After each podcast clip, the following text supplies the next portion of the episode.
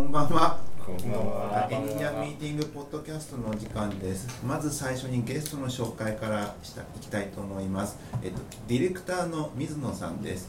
はい。どうもよろしくお願いしま。ますはい。えっと水野さんディレクター、まあ本職がディレクターなの？本職ディレクターですけども結構に、はいに人間中心設計とか UX とかのなんだ調調査なのかな？なんか設計？設計アンケートとかなんか結構なんかうんもともとかいあのー学校行ってましたよね。学校行ってましたね。あななんでしたっけ？なんていう？産業技術大学院大学っていう。はいはいはい。でそこでえっ、とで何を、えっ、と人間中心設計漢字しか出てこない 勉強をしましたね。皆さんプロジェクトで忙しい時に僕は抜けそこは一緒にもともと僕と佐竹さんが水野さんと一緒に。3年2年3年前。あれ3年前ですもうそんなに前ですね。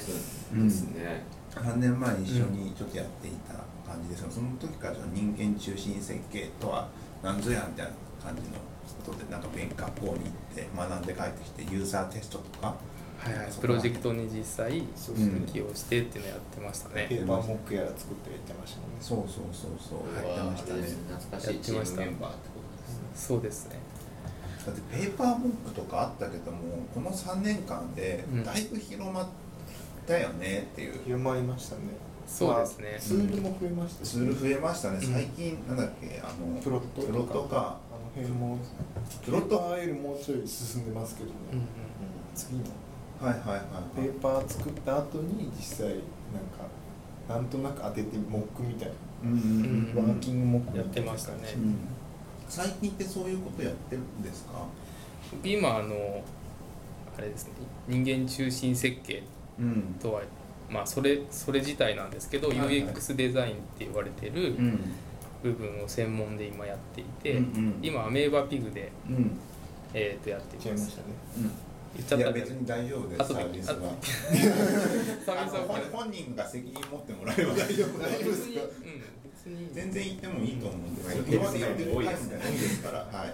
大丈夫言ってないですよ我々我々意外と言ってないですよ。まあまあまあ大丈夫です。あの大丈うん夫です、多分言った方が話を。しそうやですね、うん。ピンクのあの UX そうそうそう。をやってる。4月からやってますね、どういう感じのことやってるんですか？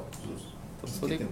えっともともとはあの、うん。ピグのそのデータ分析うん。をしっかり取り組んでいこうっていう文脈で,、うんで僕はあのデータ分析の人っていう。うん。全然肩が違うじゃないですか。そうなんです。アナリストじゃないですかそっち。アナリストっていう入り口から入って、だけどディレクターなんですね。そうです。へー。でもアナリストっていう。同じパターンですね。うん。インフラエンジニアとして入ってウェブアプリケーションエンジニアやってるみたいな。なんかそんな感じ。まあ垣根が若干ねうん。緩くなってるんでね。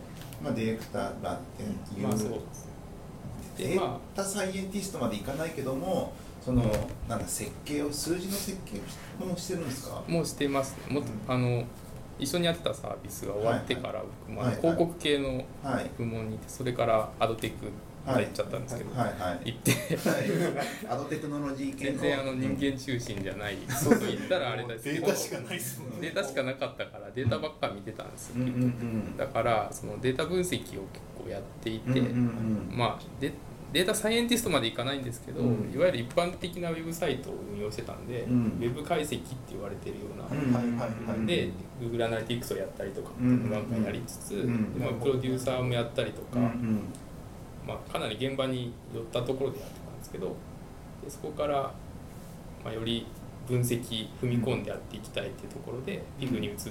うん。でじゃあそのデータ分析って結局人間中心設計もやることは同じで、うん。まあ、データ分析だったら人の行動ログから何かを発見するっていう。はいはいはい。人間中心設計も同じアプローチで人のことを理解するっていうところは、だいぶざっくりまとめましたね。いや両方そうなんですよ結局人を理解するっていうところでは共通してるので、アプローチの違いなので、手法ツールが違うっていそうそうそうだから僕は人間中心設計やってるっていう言い方はしたくないのははいはいはい。そこがあってユーザーを知るっていうところで定量的にも定性的にもやっていこうっていうので今いろいろやってるって感じです。手段の一つ手段の一つだからマーケティングに近いのかもしれないです逆に。あマーケティングです。でもあるみたいな。ですよね。だからどういうこのプロダクトがどういうユーザーが使ってそういうユーザーだとしたらこう使うよねっていうところですよね。そうマーケティングの一部なんでしょうね、うん一部なんでしょうでうん人間中心設計って結局いろんな分野の集合で人を理解するためのこう知識体系みたいなところで切り出されちゃってるんですけど本質的にはマーケティングでもありデザインでもありみたいないろいろこうんう一緒みたいになっちゃってるんですよはいはいはい。でも一方でデータサイエンティストとかグロースハックみたいなはいはいはい。はい流派もあって、んでもやってるところは同じだからもうひっくるめて考えちゃった方がいいんじゃないかっていうアプローチで今。3つありますよねデータサイエンティストグロースハック。はい。そうそうそ間マーケティングっていう。結構なんかやってることは似てるんだけれども大変だよねっていう感じで。やってますよねなんか僕やってる取り組みこうやって、まあまあラジオなんで紙でめっちゃしっかり言え言えないこともあるのか。言えないことがあるから言わないですけどはいはいはい。まあえっ、とねで、まあ、こういう体制でやってて今こういう体制。今って音だけであのなんだあ基本的にそのユーザーを知るっていうので、知り方って何、まあ、いくつかあると思うんですけど、はいはいはい。まあユーザーテストうん。とかも今はやったりとか、知り方の図をここはいはいに示してるんあですけど、なるほど。まあ一つが、えっとテキストマイニング。それテキストマイニング。のこれテキストマイニングこれはあの携帯素解析みたいな、はいああそっちか。そっちそっち。でもともとはえっと Google アナリティクスとかビッグクエリを導入してたりとかしてはい。動きとしてはその定量分析の下地を作ろうっていうところデがあーって。タデータ系ですね。そっち。そうそうデータ系が。ログログを漁る系これですね。二項分析って言うんだっけ質的と量的ってそいうう。のとそうそう。質的と量的で分あとけて全体と個人っていうふそうそううなそう。そうこのグラ今僕が僕らが見ているグラフには これラジオで伝えなきゃいけない難しさがあるんですけどもうん。で全体でかつえっと量的なものっていうのがえっと一つがえっテとキストマイニング違う。いや違うえっとグラファナって書いてからあログアクセスログとか。アクセスログ。そうです Google アナリティクスとかそこら辺なんですね、うん。でここら辺はまあどこのウェブサイトも今だったら入れてるよねっていうかとりあえず入れるよねねっていう感じになっています、ん。でえっと量的でありかつ個人向けになってるっていうところが Google のビッグクエリ、まあ、コンまあコンセプトダイアグラム。あそうですね。これは結局あのツールをどこに位置づけるかっていうのは、はいはいクエリ使っ任意にてなっちゃうんですけど。全体のデータからもうちょいなんかそうです。なんだろう踏み込んだところ踏み込んをでいくって感じです。見ていくっていうのフィルタをリングかけていって、はい。なんかユーザーを追っかけてそうですそうログを取るみたいな感じですね。量量に関してはシステマティックに取っていかなきゃいけないから、うん。まあ、ツールをマッピングしてるだけみたいな感じかな、で、まあ、Google ビッグクエリーがあってその下に、まあ、データハウス、D、DHW でいいんだっけ、えっとまあうあのサービスのデータハウスレイヤーがああるっていう感じ。んさらに踏み込んで、はい。ここにフォーカスして量的に分析するはいはいはいで結構ここの辺りはもうあのプロジェクトの分体やるよね有志有志がねもうやってたんですよ、あなるほどなるほど。で今これ僕体制図書いたんですけど、うん、チームは実質1000人を僕だけで、うん、みんなあの有志が兼務で集まってやってるっていう面白い。あこれは全体ってことじゃないんですね。分析推析進室っていうところが。責任者の下に僕がいてはい。こういろんな事業決定に必要なデータ分析をはい。話し合って決めて、ああーのどのプロジェクトに適用するかっていうのは進めるんですけど、はい。で量的な部分も含めてあのその分析全体をしっかり作るっていうところはいで有志が集まってうんゴニョゴニョやってる。どういうところに埋めるかっていうのをやっていくっていう。だから基本僕以外無償で。無償稼働でまあなんかちょっとまあまあ 頑張ってやってるんです給け料ど。は 時間内にやってますででえっと量的なところはツールで抑えられます。ただ質的って言ってくるともっと具体的にうん。な意見とかを取らなければいけないということそうでで全体としてはまず一つ目がテキストマイニングっていうのがあってこれはまあ,、あの文章とかになるんですかね、うん。そうですね。これまだちょっとあのインフラエンジニアの方がうん独学で勉強しつつちょっとずつやってるんですけど例えはいばコメントとかユーザーのコメンあトとかはいはいはいはい。携帯そういう携帯解析をしていくみたいな、はい、それが左上で。そうですね。でその下もうちょっと,、えっと個人によったところで一つ目がアンケート調査。そうです。ねこれは定量調査ではあるものうんの扱うデータは質的なので、うん。より、えっと、コードログとかでは見えないところを見ていこう、うん。うん。これ実はちょっとまだやれてなくてこれからやっていくってところなんですけどでガンガンやり始めてるのがその下にある UX リサーチってくくっちゃったんですけど、ユーザーテストが入ってくる。ユーザーテストもしくはユーザーインタビューっていう、ん。事前の、えっと洞察を得るための調査。はいはいはい。探索的な調査とあと作ったものの検証っていう意味でのテスト。大きく2つあってそれを回していくっていう。この前僕らが3人で受けたあれもそうそう UX リサーチ。そう前になんです違うさあの別のサービスでちょっと僕たちが試しにやってみてもらえないかみたいなのやった時があったんですけど。こんな感じでまとまりましたよ。その時があったとえっともうこれこれラジオで喋るの難しいな。あだってレポートですけどだからまあ、とりあえず結構なんかちゃんと。結構取れるぞっていろんなことがあって。そうそうそう。この前やったことっていうのがいいわゆるユーザーテストですよねと。うん。でえっとなんて言えばいいんだろうな。なんかまあどどういう感じの説明するとしたらどういう感じになるんですかね。えっと、リリース前のサービスについて、はい。実際にこうユーザーと対面式で、うん。えー話をしながら、うん。うん。サービスをその相手に使ってもらう。うん。うん。でそこを観察して、えー実際にサービスの改善につながるようなうん。問題点だったりとか、うん。そういうものを抽出するっていううん。ことをやりました、うん。でそれはユーザーテストって呼んでいて、うん。で扱うものはまあ質的な情報で、はい。それを、えーとまあ、定性分析していくっていうことはいです、質的と量的のあれですけど定義ですけど質的っていうのはなんか曖昧なやつですよね。はいはいはいで量的は0とか1とかそういうなんかあのしっかりとは絶対的に決まってるものって合ってます認識ってえっ、と大体やってま大す体大体あそれだったら定量か定性かで分けた方がいいああなるほどね。質的か量的かだとちょっとかぶっちゃうんで、はいはいはいはいなるほどなるほど定性調査ですね。この、えっと UX テスト。はい。定量的なものから予想してこいつを組み立てていくんですねです。多分。で、えっと、個から、えっと、全体を推定するっていうことも合わせてやっていかなきゃいけないからあくまでこれって3人のうん。テストだったんですけど、うん。まあ、それが全体をちゃんと言い当ててるかっていう検証も同時にあーそうこうあこうでやるって両こと方でやるんだ最初に本当はそうなんですけど。量から見てこうに行ってでその結果をフィードバックして全体見てでもう一回それがマッチするのってやるんですよね、そうそう。理想はそうなんですけどそこまでコストかけてらんないからなるほどね、えっとそこまでやってないですけど。F1 とかと一緒ですね。だから F1 ってどうなんですか？だからあの数値で最初モデリングして、はい。なんか何分の1風洞モデルっていうのとかで、うん。風洞で実験するんですよ、うん。でそれで結局いけるかってなって実際にレースで使ってみて、うんいやなんかやっぱ実際作ったら違ったわ。ってなって 逆にフィードバックしていくんですよ。はいはいはいはい。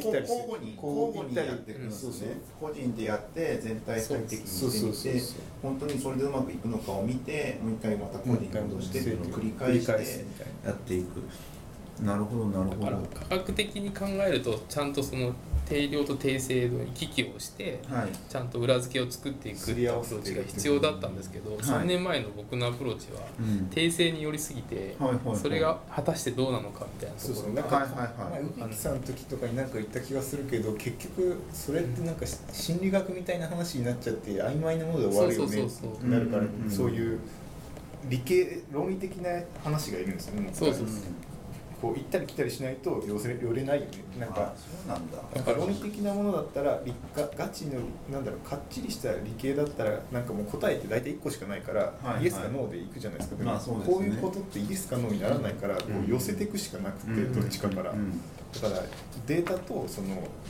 定性的なものと定量的なものをこう行き来してこう答えに寄っていくしかないですよね。だから正解って言い当てれないですよね。全く完璧に正解にすごい近づいてるってしか言えないんですよね。なんか見てると意思決定の企業が結構でかいんですかねそれ。そうですそうです。なので、うん。あのちょっと最近の考え方を僕まとめたんですけどはい3つなんですけど、はいユーザー中心設計推進のための心構えと心構え水野さんがチームに対してってこと？えーっとねこれちょっとライトニングトーク用に作った。んですどこ向け社外どこ向け社外のあるどこ向コけミュニティ向けに話をするんですけど、なるほど。えじゃあユーザーユーザー中心設計推進のための心構えが3つあります。とはでその1つ目が、えっハイブリッド。と、ハイブリッド。えっとこれはあのかっこいいから。言って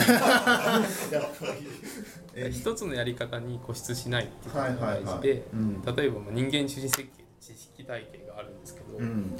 もうそこのそこにフォーカスした原理主義の人たちははい。それをばっかり主張して、うん。このやり方がとにかく正しいんだって押し付けがちなんですけど、僕もちょっとそういう部分はあったんですけど、まあ、そそうも言ってられない状況だったりとか、はいはい。事情あるじゃないですか。はい。だしまあいろんな方法論がある中の一個だからいろいろこう組み合わせて例えば統計的な説明をうん。加えてしっかりチームに納得させるとか、うん。そういう一個に固執せずに役に立つものは何でも受け入れて、はい。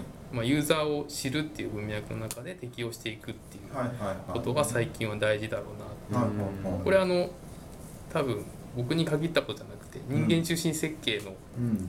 コミュニティとかでもよく言われてるうん。話題なんですけどなんかそれがもう素晴らしいものかのように語るんですけどはい。でそれを効果あるのみたいな。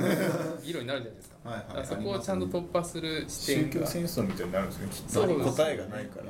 あのどっちのエディターがいいんだみたいな話ですよね。そうそうそう。どっちの手法がより人間中心にせせあの設計に向いてるんだっていやそんなの分かんないそれさそれさ思い出したけどあのーシリいるじゃないですか。シリシリにあ最後にいた？聞いてみた？シリにじゃあのビムと EMAX どっちがいいって聞いた時の結果って知ってる？知らない。テキストエディットを使ってください アップル的には。自分とこの話が完全にずれちゃうあのちょっとちょっと今携帯持ってたら試してみてくださいよ。え？ビムとあビムと EMAX どっちがいいんですか？滑舌悪いから多分。ビムと EMAX どっちがいいんですか？申し訳ありません今日は決断力があまりありません。あダメだね今日。え？どういうこと？いやいやこれ本来あ本来本来本来何が？いやなんか本来は100%じゃないと思うんだけどたまにそれで本質は一緒だと思います。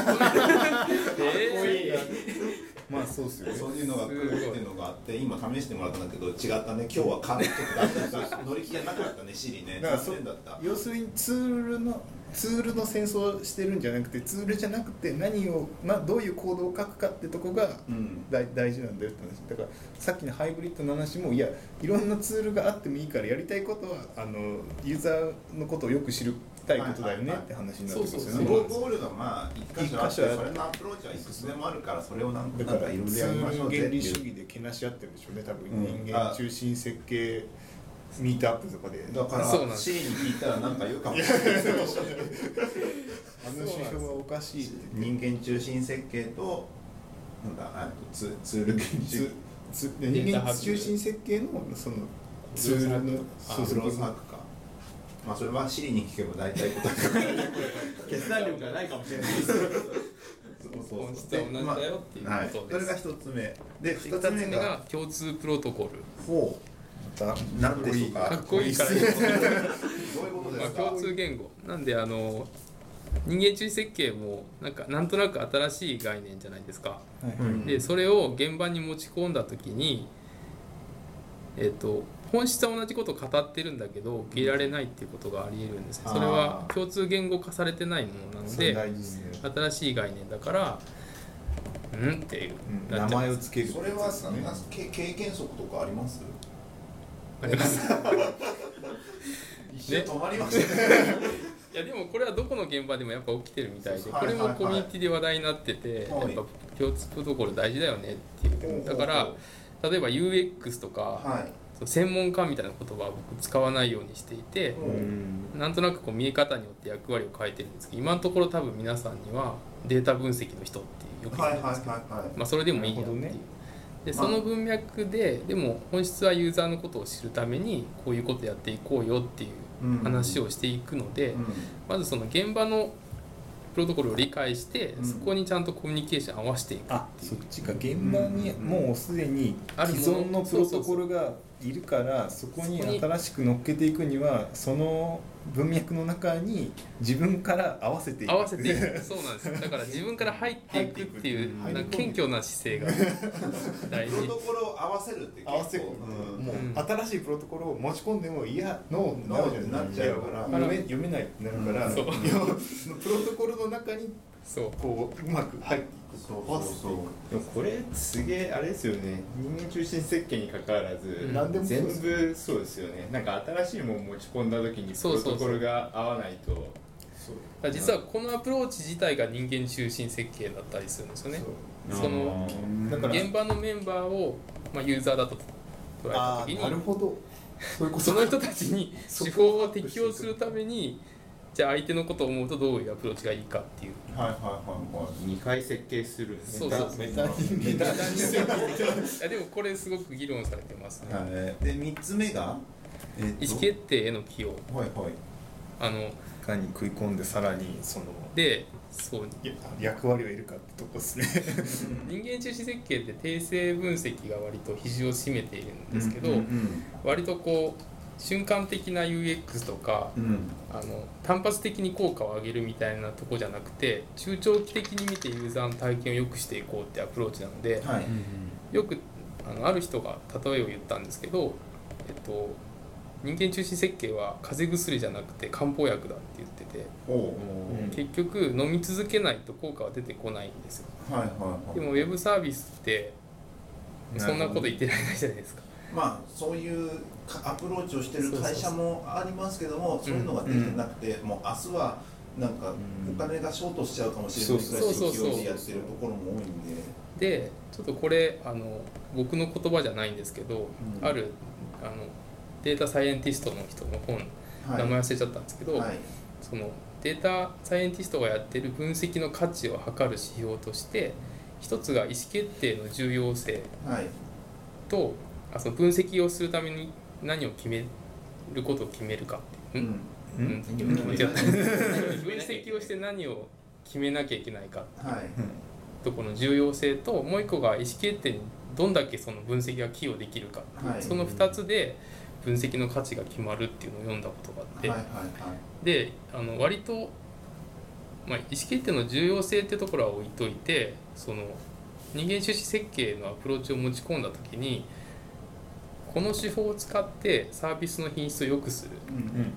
最終的に効果を上げるっていうところをゴール設定して、ずっとこう周りを動かそうとしたんですけど、うん。実はそれってなかなか漢方薬の話でうん。効果も分かんないし出てすぐねリリースリリースしてね数ヶ月ではいクローズっていうね思いもしたじゃないですか。はいはいはい。なのでじゃあちょっと見方を変えると何のために分析やってんだろうってところでやっぱり意思決定の寄与っていうのがポイントなんじゃないかなほうほうほうほだからまずその分析がメンバー内でいかに納得性を持って合意してもらえるかとか、あとはその意思決定者が躊躇している問題に対して明確な答えを出してあげるとか、そこのどれぐらい寄与できるかってところが当面の目指すべきとこかなと思う。リリースすることじゃなくてってこうと、ん、逆に。そうですね。チームを納得させるところが当面の目そうそうそう。標になって、うん。そこがいいんだ。その人間中設計家としての一旦のゴールなんだよね。一旦のゴール。そこをもう超えないともはやそのやった策っていうのはリリースもされないから意味ないよねってことなんですねなんかうんここいつを通らないまあなんかジェスチャーで言ったらまたラジオだから分かんない。けどこいつそのマイルスマイルストーン的に意思決定の企業があるんですよね、そのマイルストーン通ってなかったらいかにいい案でももう絶対リリースされないじゃないですか、うん。そんなやりませんよ。そうそうそうだからそこをやそこを通っていくっていう手段ですよね。うん。そうなんですよね。でもそれって本質じゃないですか。結局うん。分析何のためにやるかっていうと何かを決めたいからのはずで、うん。でそこにどう食い込んでいくかっていうところにあの焦点を置いた時にやっぱりその専門家じゃダメで現場にいなきゃいけなくて、うん。で僕はずっと役割をディレクターって呼んでるのは、うん。そういうなんかアナリストとか言っちゃうと外部のなんかお願いする人みたいになっちゃうんで、そうじゃなくてちゃんと現場に入ってうん。共通プロトコルを語りつつ、目指す意思決定に向けてうん。分析だけじゃなくてそこの課題設定から実際分析のアウトプットからの施策うん。からの開発の制限制約を踏まえてうん。何をするかところまで めっちゃやることあるじゃないですか。まあ確かにそこまでもうディレクターなのかもしれない。そう。だから方向性ディレクターじゃないですか。方向性を持っていくってことですよね、うん、だからそこの決定まで見届けるまで食い込もうとしていて。結構こうまあ全然やることはわ分かるっていうか多いし、多いし、まあそうやってなんかもっといいものを作ってユーザーにデリバリーしていくみたいな感じのところがある。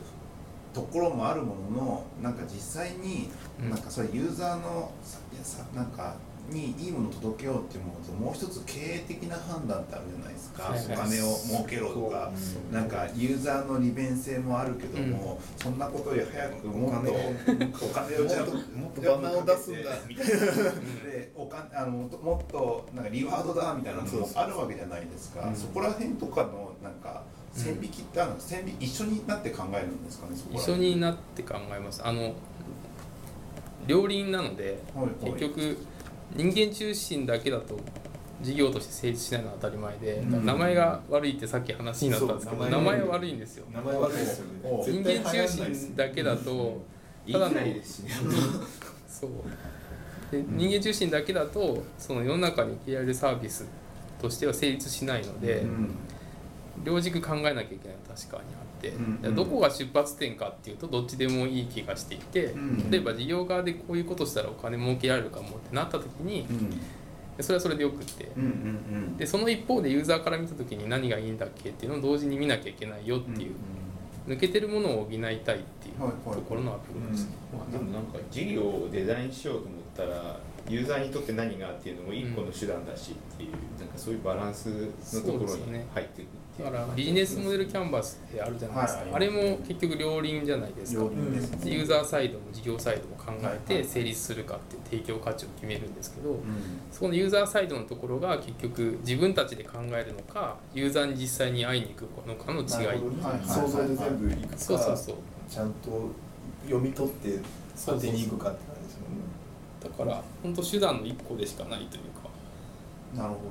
実際に水野さんが今までやっている中で、うん。結構手応えがあったことってなんかうちらもともと3人同じチームだった時は、はい。さっきちょっと言いましたけど三手応えなかった。手応えなかった。ってやる前に何もできなかったですもんね。なん短期間にてなんかいろんな問題があってちょっと都合が悪くなって絶対になっちゃったんですけども、うん。まあそこからいろ、うん、今はすごいありますね。もう大体手応えがありまくってるんですけど一番すごい。ありまくった。なんか喋れそうな具体例ってあります？それって数値に跳ね返ってきてるってことも。あそれがお。数あの数値には跳ね返ってないです。ないですか？もうあるかと思う。なんだよ。でこれさっき言ったとこなんですけど、はい。僕4月に入ってからこの辺の設計をして、はいはい。うん。どんどんこうパラレルでいろんなことを適用してるんですけど、やっうんぱ意思決定の起用っていうところがすごく大きく効いた事案がここにあるリサーチのまとめなんですけどもういい。実際にあのサービスの行動ログからユーザーをセグメン抽出して、ユーザーに来てもらって、はい。その時6人ぐらいにインタビューをして、それを、えっとまあ、あるユーザー像としてモデル化して、うん。そこからまあサービスのチャンスポイントになるところを見出すっていう取り組みをはいしてでこれがしっかりその次の時期のなんだろうイベントほい施策を考える時の素材に使ってもらえてでこれで実際施策を考えるところまでプランナーと一緒にワークショップで練ったんですけどそれがしっかり反映されて方向性が決まったっていう。まだリリースはされてない。そうです。ねだから結こ局の後それが効いてくるかもっていう。そうなんですよ。されて数字に返ってこればもう数字としても上がったしっていうのが。っていう成今の話だと、うん。あれですね一番最初にえログを見たんですか？その最初にユーザーを呼ぶときに。まあそうです。結構あるから。うん、あのまず課題設定があって、はい。そこから狙いたいユーザーのターゲット、はいはいはい。まあ、課金をしてるユーザーとか、はい。課金してる人のうちでも週何回来てる人とかっていう、はいはいはい。そういうのはログで抽出できるので、はいはいはいはい。その時6万まあ言っていいか6万人ぐらいはいはいはい。抽出して、えっと配信あのメッセージ配信してはい。応募をかけて、はいはいはい。そこから何人か選んでいくみたいはいはいな、はい。やってやってた。でそれでまあ実際にそのデータ上で見えてた人をそうですね。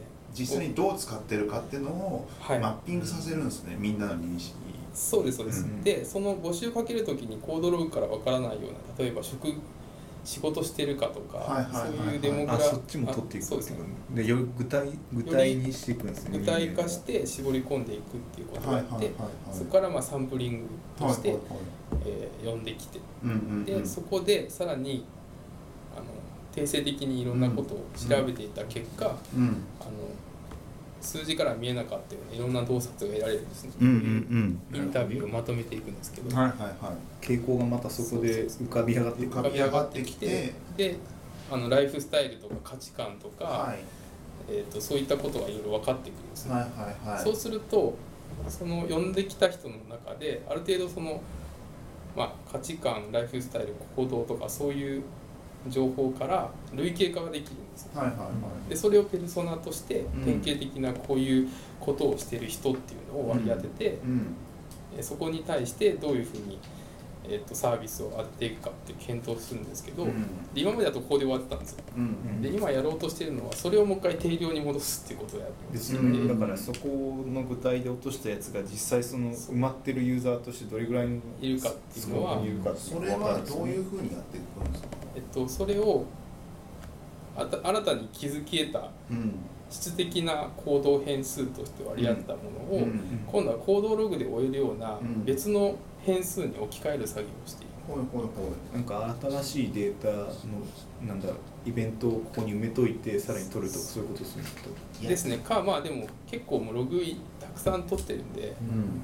らそそこで割り指付け標をつけるみたいな感じねあの変換する指標行動変数をえっと終えるものに変換する作業をしていくっていう、じゃあもう取ってるやつからではなくて。あ基本的には取ってるやつからですね。新たに取っていくのは厳しいので、えっとしだからインタビューから分かったけある傾向、仮説が出てくるんですよね。そうそこで仮説が出出てきててきてそれをパターン、ま、パターンでちゃんと割り当てできるかっていうのをあうんその元あったデータでもう一回それをクラスタリングクラスター分析してでどどれぐらいクラスターができるかっていうのを見て、そこでその集団の、ボリュームっていうのを見てなるほどね事業的にこれぐらいインパクトがある人たちだよっていう説明を埋まってるところを探しに行くっていうそうそうそう感じですよねだから実際にその呼んだ人がその人だけかももしかしたらその人だけかもしれないっていうっていう議論になるじゃないですか実際あの責任者にも同じような発言があって、うんですよねそれを思ってたんでうんあの並行してその分析もかけてるてけいう感じ。てで実際にはこれと同じような行動をしてる人は実はこれだけいますよっていうそうそうそう感じのことををして今やって。でそれに対してアプローチが効くかどうかっていうのをやってっていうことをやっていくっていう感じ。だからその事業とうーんとさっきの意思決定の級で言うと今のでもいけちゃうんですよね。だからそうなんですよ。一回あの具体的な人からあのクラスタリングして結局こんだけのボリュームいるぞってなったら、じゃあこんだけに当たるはずだからやってみましょうってなるからいいってことなん。ですよ、そうでそれが実際当たってくるとその今度この5だったやつが当たったらガンって増えるはずじゃないですか。そうそうなん3そう。なんです当たったら、うん。それで初めてうん。バーンって最後までいったよってだからあれですねあの逆に言えば数字が伸びることを絶対やれっていうところの手前でもう終わ終わってるって感じなんですかね。もう数字が伸びるかどうかに関しては、うん。精度は高いかもしれないけども、まあ分かんないよねっていう、うん。その博打が確率が倍率がうあの高いところ、うん。当たりそうな、ん、うん、当てずっぽじゃないよってそう。だだかかららずっぽも高いしなんか話聞いてるとその社内とかでいろいろこれは俺は違うと思うとかよくあるじゃないですか、うん。そういう話が進まないところをきちんと仮説立てて、進んでいけるからそこら辺のコミュニケーションロスが少なくなるよね説得力もあるよねみたいなところの起用が結構もうそこは確実に来そうなんで。うん。あとはそれがちゃんとあの仮説が、まあ、当たってね10回やって何回か当たったっていうのだったらそれでも全然万々歳じゃないですか、うん。だから全体的なコストは低いかもしれないですよね。なんか俺は違うと思うこっちだっつってやって、ダメだったっつって、うん。また次ってやっていく全体の開発コストよりもちょっと低なので頑張って時間取って、えっと、設計してやるっていう方が、ね、はいはいはい、うん。全体的なコストは低い。そうなんです。だから2回1回目失敗したらそのその最初の設計に対してその1回目の失敗をフィードバックすればいいからもっと次精度が上がるはずですよ、うん。なんかそう違ってたんだよねなんか。うんでも途中まであのもうできてるからじゃあここが違ってたから調整してってやったらどんどん当たりそうになっていく。今までのテレビのプロデューサーとかって、まあ、テレビだとかすごいと思うんですけども、あれなんですよね。感覚で。いくんですよね。感覚でその、うんうんうん。だどの番組どの番組にどの時間帯でどの番組にどのタレントが出たかが視聴率が何パーだったか、うん。でそのタレントの数字を頭の中に見ていて、うん。じゃあ今回のゲストではこの人とこの人を呼んだら視聴率が何パーぐらい取れるんじゃないかみたいなことを頭の中で考えて当てて、うん。実際の数字を見てそれを頭に叩き込んでもう一回その出演者とか企画とかの設定をするっていうのをす人間人間の頭の中でやってる一人の人のね。一人でそれでうまくいったらまあいいプロデューサーだしうまくいかなかったら悪いプロデューサー、悪い良くないプロデューサーなのかな？うん。みたいな感じでなんかやるらしいんですけども、まあ、本当かどうか知らないけど ね業界人ですよあの業界。になんか巻いてる人はそういうことやってるんやってですよるじゃないやってるっていう話を聞いたことがあってまあまあまあ。すごいと思う、うん。そうだからそれはだそれって俗人的じゃんっていう。だけどその定量的なところできちんとやっていくと、まあ、ある程度はなんかまあ一人の力じゃなくてもできるし多分レ、なんだそのクラスタリングのところがちゃんと回って多分クラスタリングをどこをチョイスするかが多分人のそうなんですね。結局い,、うん。いろんなポイントでか人の解釈が入るから必ずなんかほ本当のことって分かんないんです結局。統計学だってうん本当のことは分かんない。確率の世界だったりするから、でも結局なんか本質で言うとその人間中心設計ってあのホームランは狙えないけどヒットの確率を上げるための方法って言われててでもうだからサイバー的に言うとあのこれ言っていいの？いやピコ言っちゃったから。大丈夫です大丈夫です。あ後でいやもう多分消せない。はい、的に言うと、とやっぱりあの一人の熱狂ではい、こう大きなサービスを生み出すっていうところは別にそれはよくって、あとはそこのジャンプの高さをなんだろう人間中心設計やんなくてやる場合とやるあの適用した場合とで多分ジャンプの高さが違うというかその飛ばなきゃいけない高さが変わるっていう、結局は飛ばなきゃいけない。ホームラン打つためには多分飛ばなきゃいけない。変わらないんだと思う結局設計しなくても設計してもここの高さは変わんなくて飛べる高さは。どっちも飛べる可能性があるんだけそうど、高さは変わんなくて。どそのよりなんかなんかジャンプ台ができるようなイメージなんですそうそうなんかこっち側から飛んだら飛べそうだっていうことを探していくみたいな。そうテテレビもそうだなずっとこっちそう。難しいとこからしかこれ俺ラジオで言ったっけテレビのしテレビとかはもう。始まった瞬間に始まって23分したらこの番組は視聴率どれくらいだって分かるっては飲み会で言ってました飲み会で言ってたう。んなんかすみれで言っててあのあ言ってた。具体的すぎて。そうそうそう。なんかその変数があんま多くないんですってテレビって、で、まあ、タレントだったりとか、うん。前の番組の人気人とか、えっととなあの裏番組とかでなんかあってそこら辺掛け合わせていくってさあの最初の入りかなんかの視聴率さえ取れればまあ大体これぐらいだよねっていうのが始まった瞬間もしくはす、まあぐらいには大体、うん。そ予想がつく、うん。でなんでそれを絶対に計算していくと大体受ける番組は分かるらしいんですよ。だけどそこから確変的に急に稼ぐのみたができたりとかああいうのが結構難しい結構というかあれは難しいんだろうね。できない。それはもう機械学習とかでもできない領域らしくていずれなるんじゃねえのと言われながらもやっぱなんか最終的にはその人力のその、うん。そこら辺がプロデューサーの店の腕の見せ所だったりするし、そうなんですよ。だからアップルだってマーケティングはしないっていうじゃないですか、はいはいはい。だからそこなんですよ本質は。やっぱり一人のパワーでホームランを生まなきゃいけないから。うん。人間中心設計が万能ではなくてうんジャンプ体を提供するっていう。ところ最初から超筋肉になるやつがずっといればいいんですよね、うん。そしたら飛び続けれるんだけどそいつが足怪我した瞬間に飛べなくなるみたいな、もう全体が「あれ?」って言ってじゃあ今までなんで飛べてたんだっけ？俺も分かんない天才だから。そういうことですよね。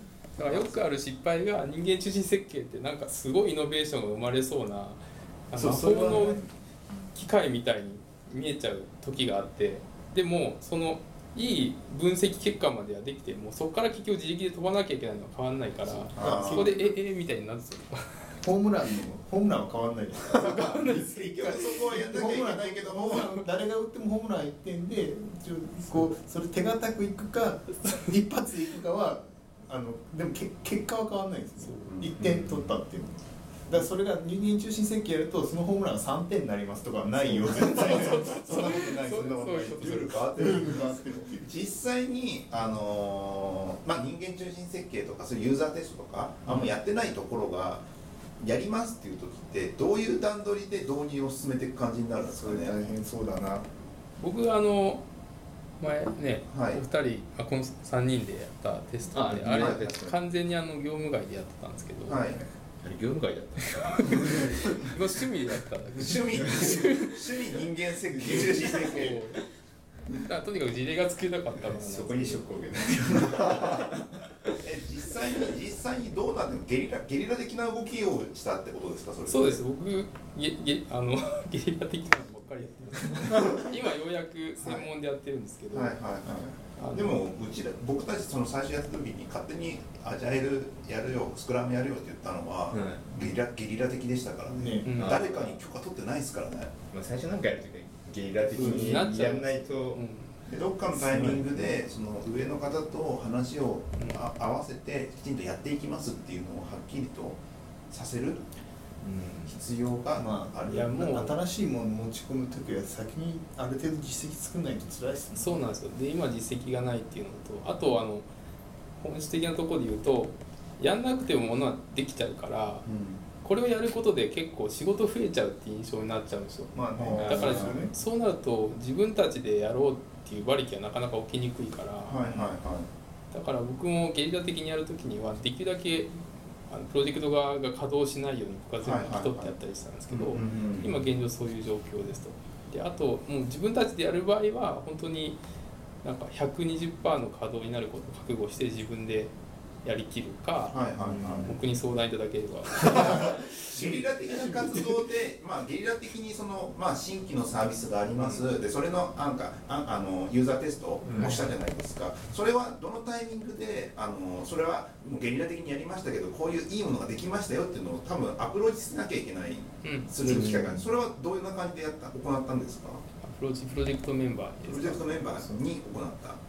誰にどうやって行ったかだと思うけど誰誰にっていうとプロジェクトメンバー。うちらがやった時点ではまだ非公式でやってたってことですよね。ユーザーテスターのってことなんですかね。あえっ、とその分析結果を誰に公開したかっていう。はいはいそうです。プロジェクトメンバーに最終プロデューサーも含めてはい。やったんですけどはい。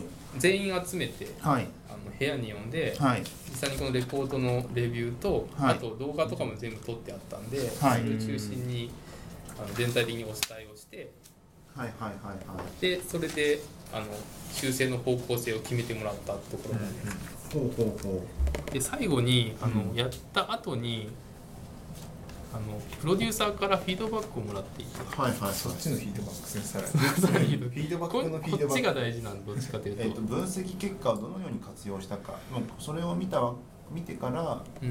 まあ、チーム内で意見の修正方の方向性をまとめた。でもう一つが、えっとチーム内でサービスリリース後はチーム内で反省点合宿をしたがその時の議論叩き台としても活用した。と、うん。あとは、えっと、メンバー内での反響や分析結果の精度はどうだったのか、えっと、分析レポートは定量で結果を出せていた部分については評判が良かった。これどういうことですか？これはさっきのやつじゃあのないですか。ちょっとその UX を定量化するっていうのは、はい。と僕の中で流行っていて。はい。趣味だから。趣味だからしょうがないですこういう定量化する手法があって、はい特にエンジニアさんとかには、うん。この説明根拠としてはすごくうん。良かったです。あのさっき言ったそのクラスターリングに戻してみたいなところはしてないんですけど、はい。実際そのサンプリングしたユーザーの、えっとの。評価において、はい。それを解析してるみたいな。解析するときに定量化したっていうところ。実際に今この図図で表してるのはなんだあのまずこういう機能を試してくださいっていうのははい。何何問か何問か？設そう定してタスクを設計し設定して、はい、ででそのそれをやる前にどれくらいの難しさだと思いますか、うんそうそうそう。そうです。いうことを言ってでまあいくつですって数字をつけた後に、そうですね。で実際にやってもらってやってみて。であの終わった後に実際難易度はどれくらいでしたかっていう話をして、あのまあその差をちゃんとあの図図で表しているみたいな図になっていてそれによって、まあ、けなんだ難しそうなんだけど思っあ期待期待値に対して上か下かみたいなそう。そうですそうです、実際にやってみたら難しかったよねみたいなのがうん、出てくると。そう。定量的に出てくる。そういうのが一番あの問題じゃないですか、期待値高いのにえらい難しいっていうのがその後のあの全体的な UX にすごく影響を与えるのでそういうあの問題に対する優先度付けのためにあの UX をこうはいはいはいはい。数字で表して表す解析手法とかですねあれ。はい。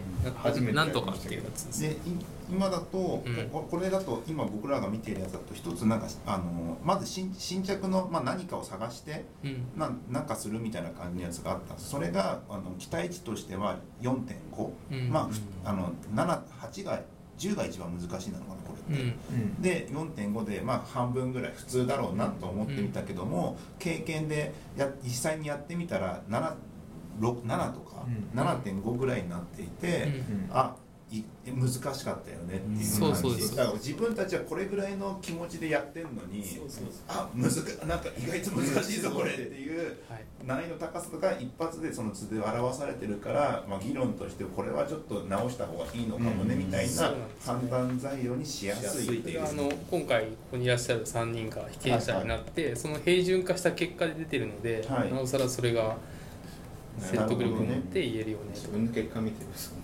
ですね。そう考えでると。まさか振り返るとは。あとは、えっとメメンバー内の反響のもう一つ特定された課題の大項目4つは実際クローズドで社内から上がってくるフィードバック内容とがずれずれずれておらず本質をつけていると思った。だからこれ多分定量的にできたからですよね。あの普通その社内とかでサービス始めた時にまあ、リリース前とかにあのなんかまああのいろんなところになんか連絡してこれ使ってみてくださいってうん裏でデータ版リリースみたいなのするじゃないですか。でそれでなんかや闇雲に来るんだけども、メールとか、ね。フェイスブックメッセージとかで直接来ることがあるんですけどそういうのって多分チームねそうチームメンバーって多分あんまり聞いてらんねえよって感じ。そうそう なんですよ。あれは何なんだろうね。あのこっちからお願いして使ってくださいって言ってるのに実際帰ってくるとねフィードバックの仕方が自由すぎるのがまずいんですよ。なんです。よこれなんかなんかこうだといいのになとかなんかいなんだ感想みたいなフィードバックがすげえ来るから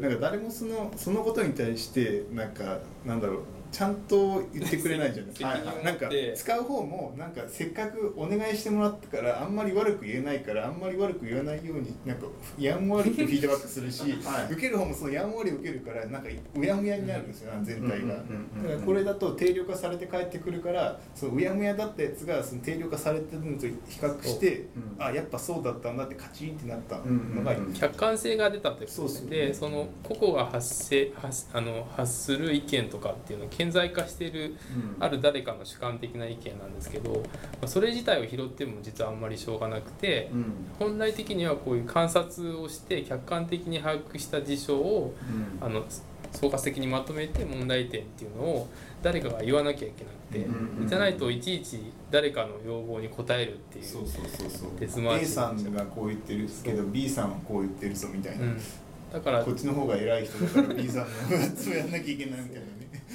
なるほどね。でもう一つでその結果を踏まえて UX リサーチ今後もやるハテナっていうのがあったんですけどもそこについてはリリース前後で改善の動きが大きいため改善点や指摘修正を反省反映させた状態のバージョンを改めてテストしたい。繰り返しの検証はできればやっていきたい。なんでポジティブ。これもポジティブですね。ポジティブなんですうん。ただ基本的にはあのこれ1回で終わっちゃダメでうん。あの仮説検証っていうか。今ので差がだ難しいって難易度が得られたものが、あれはなんああの結果もたまたま難しいって出てるだけで、うん。別の別の人たち見たら実は数値ブレるかもしれないっていそうなんですよね。あれは絶対じゃないからあれを使ってみてもう一回それを当ててみて寄せていくみたいな作業なんですよね結局。だから今回のあのテスト結果を踏まえていくつかもうすぐに修正反映してくれたんですよ。はいはいはいっていうのもあったりするんでじゃあそれが実際に良かったかどうかっていうものも当然知りたいしあのリリース前のスケジュール感なので、うん。あとまあリリース直後の動きで考えると別の機能とか別の視点でどんどん機能追加とかやっていくじゃないですか。変わっちゃうんですよね、そしたら。っていうのもあるから結局もうこれはずっとやり続けないといけなくて。はいはいはい。でみんなが納得する形であの分析結果を共有しながらうん。もう地道に泥臭くやっていく必要があるっていう。なるほどね。ガイドラインじゃないから。ガイドラインじゃないです。決まらないですよね答えが。決まらないなるほどね。これをやることで安心できるよねみたいな感覚がみんなに芽生えれば。いやそう。ん安心できるよね。安心はできないです。できないんだけどでもなんか闇そうもやも暗闇を歩いてるようにはならない。ちょっとライトが一本持たされたの。多分このライトの暗だめっちゃ真っ暗だけど一応ライトこっちの方向で合ってたんだみたいなのがちょっとずつ分かっていくみたいな。同じような意見が結局こっちの最初に話したリサーチの方でも得られたんですけど、はい。結局あの UX リサーチで実際のユーザーの実態を把握してみたいなアプローチはしたもののどっかでこうみんな企画メンバーがうん。頭の中で感じてたことがうん。実際こう事実として突きつけられて確信に変わったっていう気が結構あったんですよね、はいだからモヤモヤをちょっとキュッとうん。方向性を持たせるっていう役割もあったりしてそういう意味ではだからプロジェクトメンバーの個々も実は思ってるんだけどそれをなんかうまくみんなそうそうそう、それぞれの言葉で語っちゃうしなんかうまくなんか同じ像を見れないんだけどこういうのをやるとそのモヤモヤしたやつでみんな見てた像はこれだったんだってなんかプロジェクションがはっきりするみたいな。今回のこのこのなんだろうレポートのなんかポジティブな捉え方ってそこが大きかったんじゃないかなと思ってリリース前でみんななんかモヤモヤして不安いっぱいじゃないですかリリース前、はいわかんないで。そこでちょっと霧が晴れたような印象を受けてまあ、もらえたのか。といってその切り晴れたとこ 崖な可能性もあるんでね。あ崖に来てたわみ実たいな。際崖あった実際に実際に、まあ、そこまでできました、でうん。霧が晴れました、うん。ライト1本打ちましたっていう時にやっぱなんかどうしても費用対効果の話が出てくるじゃないですか、うん。うん。そこら辺とかはもう直接かいかい対話ななっちゃうんですかね？あそうですね、うん。だからあの優先度の決め方も本来その開発の工数と、うん。前、まあ、我々もやったじゃないですか、うんうんうん。開発工数とあのうん。使い勝手を天秤にかけて、うんえっと、開発工数軽いんだけど重要なものっていうのを最初やっていくってやったんですけど、今回の優先度付けの仕方は本当にユーザーだけにフォーカスして、ユーザーにとって本当にクリティカルなものっていうのを特定して、うん。あの大きな問題点4つ出したんですけど、それすぐ直せるようなものじゃないないんですけど、開発スケジュール全体見た時にいつか直さなきゃいけないものっていううん。目安にして進めるみたいな、結局、はい逆にそっちで行くんだ、こういう一回こういうので成功体験すると今度やりやすいんですよね。だから今まででそういう、こんだけ急急な開発の中にいきなりその何もわからないあのユーザーテストとか入れろって言われてもなんかもうどう入れていいかわかんないけど一回こういうので成功体験をチーム全体が積むとじゃあやってみた方がいいんじゃむしろやろうってなるんですよ。そうなんです。入れやすくなるっていう。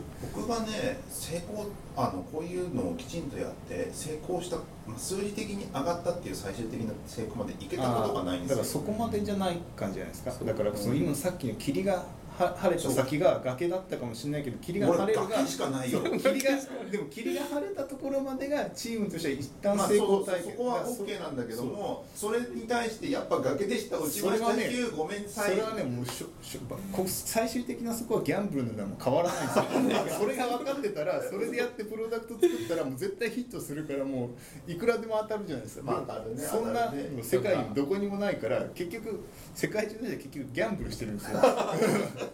ギャンブルは変わらないんですよ気づかずに落ちるか直前でちょっと気づくかのぐらいの違いで。そうそうそうあでも俺落ちるよみたいな感じになる。そうもう落ちるしかしょうがないけどでもだとしたら次回からはあの辺崖だったからあの辺は行っちゃダメだなっていうのがもうちょい分かるですでも難しいのがさ実はそんなこと言っておきながらすでに舗装された橋がかかってるかもしれないじゃかないですか。そうだからそれギャンブルだからしょうがないじゃないですか。あっちにあるんだけど全然違う方進んでたっていうのがもっと手前で分かる。どっかの感覚であのね多分捨てなきゃいけなくなるんですよ。そういうあの時あそこ崖だったからあそこ行かないようにしようと思ってたらそれが崖が取り崩されてるとそうそうなんかうん崖が舗装されてるとか。ああそれはあるかも。そそういうのが一番分かりやすかったのがスマホが来た時の話で今までオークションサイトがいっぱいあったじゃないですか、はいはい。オークで今 MSN とかね。それが今となっちゃメルカリが伸びるなんて誰が思ったんだって話じゃないですかもう。実名言っちゃってるけど、メルカリでも楽なんですもん買うと。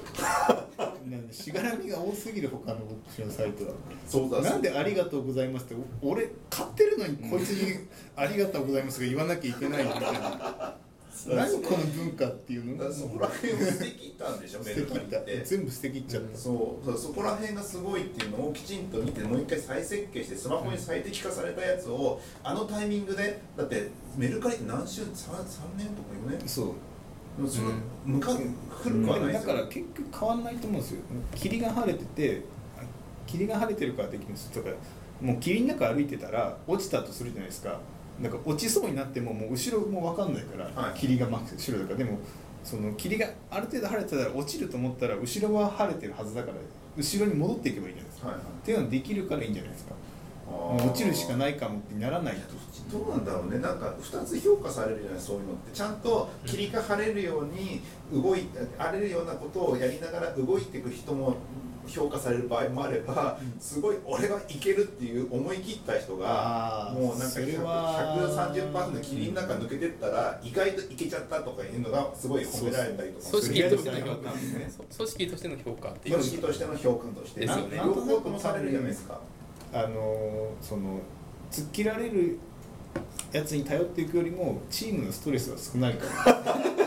でもあいつすげえ言ってるんだけど全然大丈夫か分かんないって開発しなきゃいけないでしょ我々は。そうそうそう。それよりかはチーム全体にストレスが減る気がしますね。まあまあそうなんとなくいける心心のね心のよりどころの問題 メンタルヘルスケアとはだからさっきのあれですよ。チーム自体もあの人間中心設計で見てコントロールするっていうそう。結構大事なんだけどチームが倒れたらもうそもそもリリースもできないしだからまあそう2つぐらいポイントあるんですけど1個は崖の直前じゃなくてもっと手前から実は検証はできますよはいはいはい。そうそうだから1回目でだから崖の1メーター手前で分かるようになった、うん。じゃあ次回からやれば10メーター先から分かるよねってなっていくんですよ、うん。うんうんが1個ポイントでどのもうぐらいでも照らせるんですかねその場合って。いやそれはもうこうあの最初のあの量的なものから当てていったものの精度によるから、うんそこで1回目でやったやつが1メートルしか見通せないライトかもしれないけど2回目のは5メートルかもしれない。って経験でこう積んでいくしかないそじゃないこはもうだからそういう感じです。うんそこは結局ギャンブルなのとでもややらないよりは100均のライトでもやっ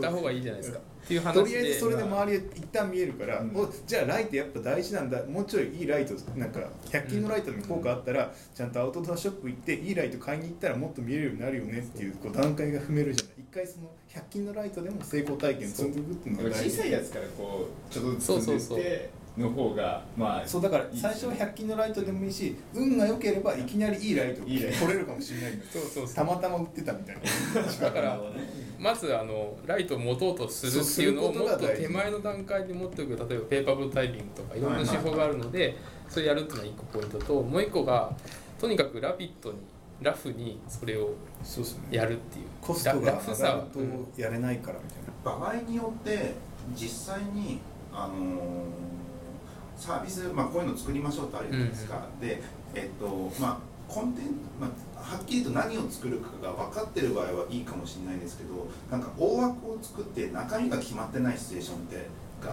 開発がある場合があるんですよ、うん。でその時になんかうちでもこういうのその最初にテストやろうっていう時にあのーどっからやっていいか分かんないそうやろうと思った時にやろうって話を一回した時に、うん。話し合った結果中身が決まってないからあの今ユーザーテストをしてもちょっと厳しいっていう話があった時があったんですね。そういう時とかってなんかまあその必ず自分たちはこういうことをやりたいんだっていうのをやってからじゃなくて仕組みを作りたいんだっていうシチュエーションもたまにあるわけですよ、で仕組みを作ってその仕組みに乗っかるものも後で考えるっていう。ああそういう場合ってなんかアプローチの方法だったりするアプローチは仮で決めきるですね。あ仮で決めきる。決めきってはいそれをとにかく検証で回してみる、うんでその仮で決めたところにいろいろまあ左右されるにしろ、うん。全体の体験の評価はできるので、まあ、はいはい検証はできるのはいはい。でその中でその仮仕組みがきうん効いてるかっていう観点で見ればよくって、はいはいはいはい。だからしそれってシシーズが先行するパターンですよね。そうそう。シーズが先行するから仮のニーズを設定しちゃってやってみるってことですね。そもそもそれで動いちゃダメなんですけど。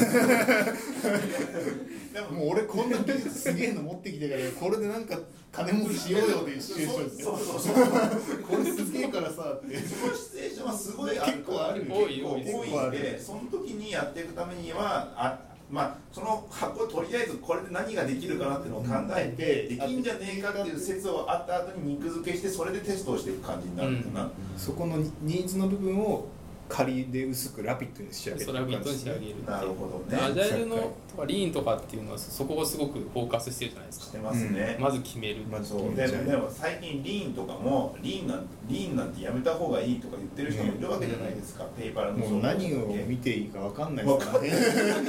何が正解かもう全然分かんなないんかそのリーンでちっちゃく始められるところなんて他の人たち真似できんだからやってるよってややつやね。ってるし真似できるしられるよってコピられるからお前らみんなが考えてないようなことを一発で思い浮かべなきゃいけねえんだぜお前らみたいな感じのことを言う人もいるわけそれですよそれ見てうんそうだ正論だわ。まあでもまあまあ。そそんな状況にしろあのユーザーを見るとか観察するってところはすごくやっぱりあの古くから重要まあまあなのそうですね。でまずそのユーザーから学ぼうとする姿勢はどいいずれにしても持ち続けなきゃいけないかなっていう。一発当てようってしてても多分個人の中ではそう観察をずっと続けてるからだからそうそうそう。多分そういう天才がたまにさっきのテレビのプロデューサーとかもそうだけどその人は持ってるの けどその人は天才だからなんでそうなのか分かんないけどそう感じ取れちゃう。んですよそれ説明できないからそうそうできみんなないからがやれないやれない。やっぱ観察眼じゃないですか。そう。でそれ持ってないんだったらもう今から観察しようっていうだけの話なんです観察しようと思わない限り凡人はもう一生分からない。です。だから凡天才はすぐ分かるんだけど。凡人でも観察できるメソッドがいろいろあるからあラフに始めませんか観察しようって思うためのするそうそうそうそうねそう。そうそうそうはいだからそんな感じみんなですかねでやりましょう人間松明だ中ってことが分かったんではい。松明松明持とうって思わない。天才は何か知んないけど持ってるんです最初から 目目が光ってる。なんで目が光ってる。そう天才はなんかそういうなんか洞窟に行く前に洞窟って分かってないんだけどなんかこれいるかもしれないから持ってこうつく持っていくんですよ。あそうーそういうタイプじゃないああ分かるでも我々は行ってからやばいやばいそうですね。そんな感じで1時間ですこれで。あっという間でしたね。意外といけましたね。意外とい やだってあの途中で今これちょうど金金曜の夜に収録してるんですけども、ちょうどサマーウォーズサマーウォーズね。やってるんですけど始まっちゃってますよもうサマーウォーズの話出なかったのにねね。収録中はせっかく。いや最後にちょっと触れとこうかなって今サマーウォーズがやっている。やってるんでそれに対して。そろそろ長野に行くぐらいじゃないまだ早い。もうちょっと早い。長野だっけそもそもあれ。なんか曖昧なんですけどねとりあえず山の方の田舎に行くんですよね。はい。まあそうですね。って感じなんですが。はい。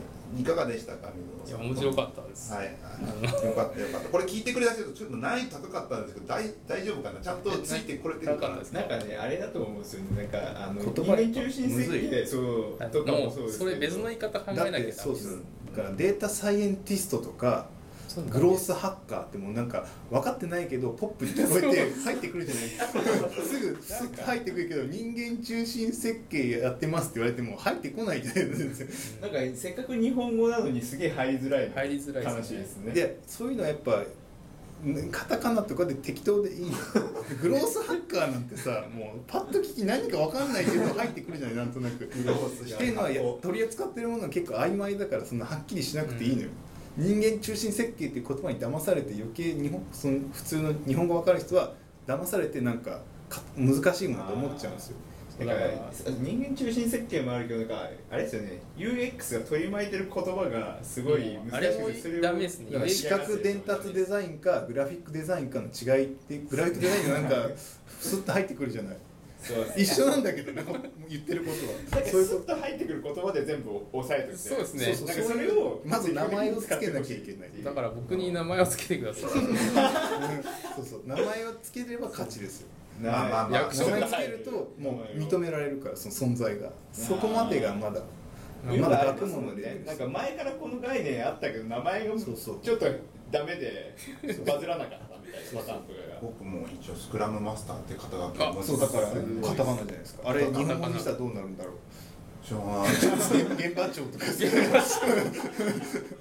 いやでも僕最近とかですよね最近僕はあの XP でいいんじゃねえかって最あ近思ってるーかっこいいかからっねこいい XP 派なん XP 派っていうかどっちもいいんだけども最近もうちょっと話ちょっと脱線してください第二版でした。っけ第二あの第二版出てるって思ったの買がってないしいやスクラム最近さ最近のスクディスプリンとアジャイルデリバリーだっけ？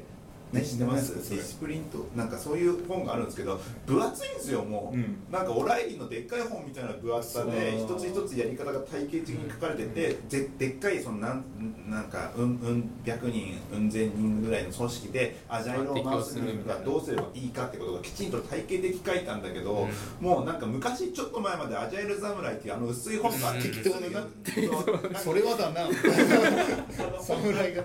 あれで済んでたのが今となってはすごい分厚くって辞書みたいになっててへ辛いって辛いってのは覚えるのが辛いとかよ読んではいるんだけどもこれをきちんと人に伝えるの辛いってなってて。確かにね。もうなんか進められないもんね。アジャイル侍くらいですもんなんかノリで読んどけばっていうそうそう本ってあれぐらいじゃないですか。そう。でそんなそうなった時にちょうど XP のこの間あのー第二版第二版が出まして、まあ、役役がダメだったんですよ。前のやつって、うん。すごい読みづらくて評判が悪かったんですけどもその当時誰もそのスクラムとかアジャイルをよく分かってなかったんですよねで一回そのスクラム あのアジャイルスクラムって言葉が出てきて体系的に決まったところでじゃあもう一回振り返ろうってことで、うん。その大元のところのエクあのエクストリームプログラミングっていうんですけどそこが戻ってきました。ん。で、まあ、あのスクラムとかだったらば開発者以外のところ、うん。なんかうん。以外のところもきちんと見ましょうねみたいなのがなんかああったりしたんだけども、うんだからそこら辺がちょっと抜けてどちらかというと本当にプロジェクトの開発に携わるところだけうん。にフォーカスしたやつがあるんですけどもこれだったらばまあ他の人にいきなり本一冊持っててもうん。200ページぐらいだから、200ページもないか、まあなんか普通に読んでおしまいだから。だって別に体系的に知りたいわけじゃなくて今ここにあるプロジェクトをうまく進めたいですもんね。そうハウツーハウツーが欲しいんですよ。体系的に知らなくていいんです今今すぐ使えるやつが。サブでも分かるとかでいいんですよね。ハハウツーも3つしかないですよね。あの本って。XP って。その3つっていうのは、あの 3, 3種類か。3種類しかなくて、まあ1つがなんかなんだは花やあの花壇の例えもううろうろ覚えで喋るから間違ってるかもしれないけど花壇花壇のなんかまあ庭師か友達が庭師がいる,、はいとするじゃないですか。で庭その庭師がある A の花と B の花を、はい。隣に植えたとします、はい。でそれそれをあのそれはいいらしいぞっていういいんだってこれはって言われて、それを真似するじゃないですか、はい。うんそれはなんだっけ？あのーもううろ覚えだからあって言いますこれ後で。聞けないじゃないで。すかいやなんかあの要は実はその A の花と B の花は横に置いとくことによって虫除けになったりとかそういう裏の知識があるわけですよ、でその知識がを持ってやるのと持たないでこれとこれはいいらしいぞって言ってだけ。ね型だけやって埋めるかどうかでその差があると。そこに越えられない壁があってそこををあのつなげるところがなんか法則法則だとかなんかそんな感じの話があって。なんかそういうそういうのをかいつまんでてプラクティスプラクティスをやること自体はまあいやれよと言ったらやれんだけどその裏にあるいきさつをちゃんと理解しないとダメだからそれはちゃんと覚えましょうねみたいな感じのアプローチでそこをつなげながらあの開発をより良くしていこうみたいな感じのことが書いてあって一つ一つは点なんだけども結構意外と今だったらばじゃあこのこの点とこの点は実はこういうことだったんだあのスクラスクラムでいうところのこれだったんだっていうのが、今となってはノウハウとして分かるんで、はいはい今そこら辺見ていくとじゃあこれだけでいいじゃんっていう感じになってる感じはあって今すごいおすすめっていう感じにななるほど。うん。ちゃんとこれ説明できた。できた。よかった。だからみんな適当にペペロンチーノ作ってるけど、うん。あの最初に入れるあのパスタに出る塩とか、うん。途中で一回そのお湯をこっち戻したりするじゃないですか、はいはい。ああいうの一個一個実は裏に意味があるんだぞってことですよね、ペペロンチーノに。あれ一個一個そうそうペペロンチーノって科学科学なんであれ だってあんな適当な材料であんな美味しいもの作れる。あれってすごい単純な科学の法則で全部成り立ってるんですよ。へ料理もそういうのが多い乳化作用とかね。そういうの。一個一個なんかなぜあれあれが普通のお湯じゃなくてパスタを茹でたお湯なんだとかは全部理由があるんです、一個一個。でもそれってなんとなくみんなやってるじゃないなんとなく塩入れて入れたりするじゃだってペペロンチーノ一番最初に覚えるやつ塩味つけるために塩入れてるんじゃないですからね。沸点上げるために入れてるんですからねとかそういう。まあそこら辺のそこら辺はね。差があのなんかあのちゃんと知ってるか知らないかで差が出てくるんそういうでねあのみその表層だけなんか真似しててもそれはダメなわけで、うん。その裏側をきちんと覚えてい覚えていきましょうねっていうか覚えるとより何やってるか分かるよね。分かるよねっていう感じのことが、まあ応用も効くし。そうそうそう。そうそうえ人間中心設計も同じですね。めっちゃすげえまとめ方しましたけど。はい、そんな感じですが、はい、本当にここまで聞いてくれた皆様ありがとうございました。えっ、とかまああのいいねしてもらえるとありがたいので、まあいいね。していただければ、あとはタンブラーもありますので、タンブラーはだから層が難しいですね、はい。今までだからデザイナー層とかエンジニア層とかあるけど人間中心設計層はいなさそうですもんあ あとあとあれ。市場がない。もやもやした切り悪いっていう人たち。でいいんじゃないですかそれそしたら広がるんじゃないですかは書き方次第ですね。そうですね。自分の書き方。あとはあれです。あのーあれあの iTunes のここあポッドキャポッドキャストストもあるので、そこに感想を書いてもらうと僕らも見てるので、こあそこ見れるんですか？あそこ初めてみあのラレビュー書いてくれてる方がいて、ちょっと見てみたらサイコロの音がうるさいって書いて なんかあってサイコロはやめようっていう。サイコロはサイコロはあのポケットの中にうサイコロトークをずっと続けてたんですけど最近なんか最初はなんかそのラジオポッドキャストっていうものにこうどうしていいかわかんないからふわっとしててなんかとりあえずサイコロトークにしてそのなんかなんだろうそこに安らぎを求めてたんですよポッドキャスト的なものをそうそう。でも慣れてきたからもういけんじゃないあなるほどそうなんですよ。それだけで少しずつ改善をしていくだけで、あのそこでちゃんとあの星をね5個とか1個とかつけてもらえれば反省して一個はダメ。いや反省するから反省して変えようっていうふうな打開打開をしないとねっていうなったりするんで、まあ、そこら辺はきちんと書いてくれたらありがたいです、はいそんなわけで以上になります。はい。あありがとうございまありすがとうございましたありがとうございます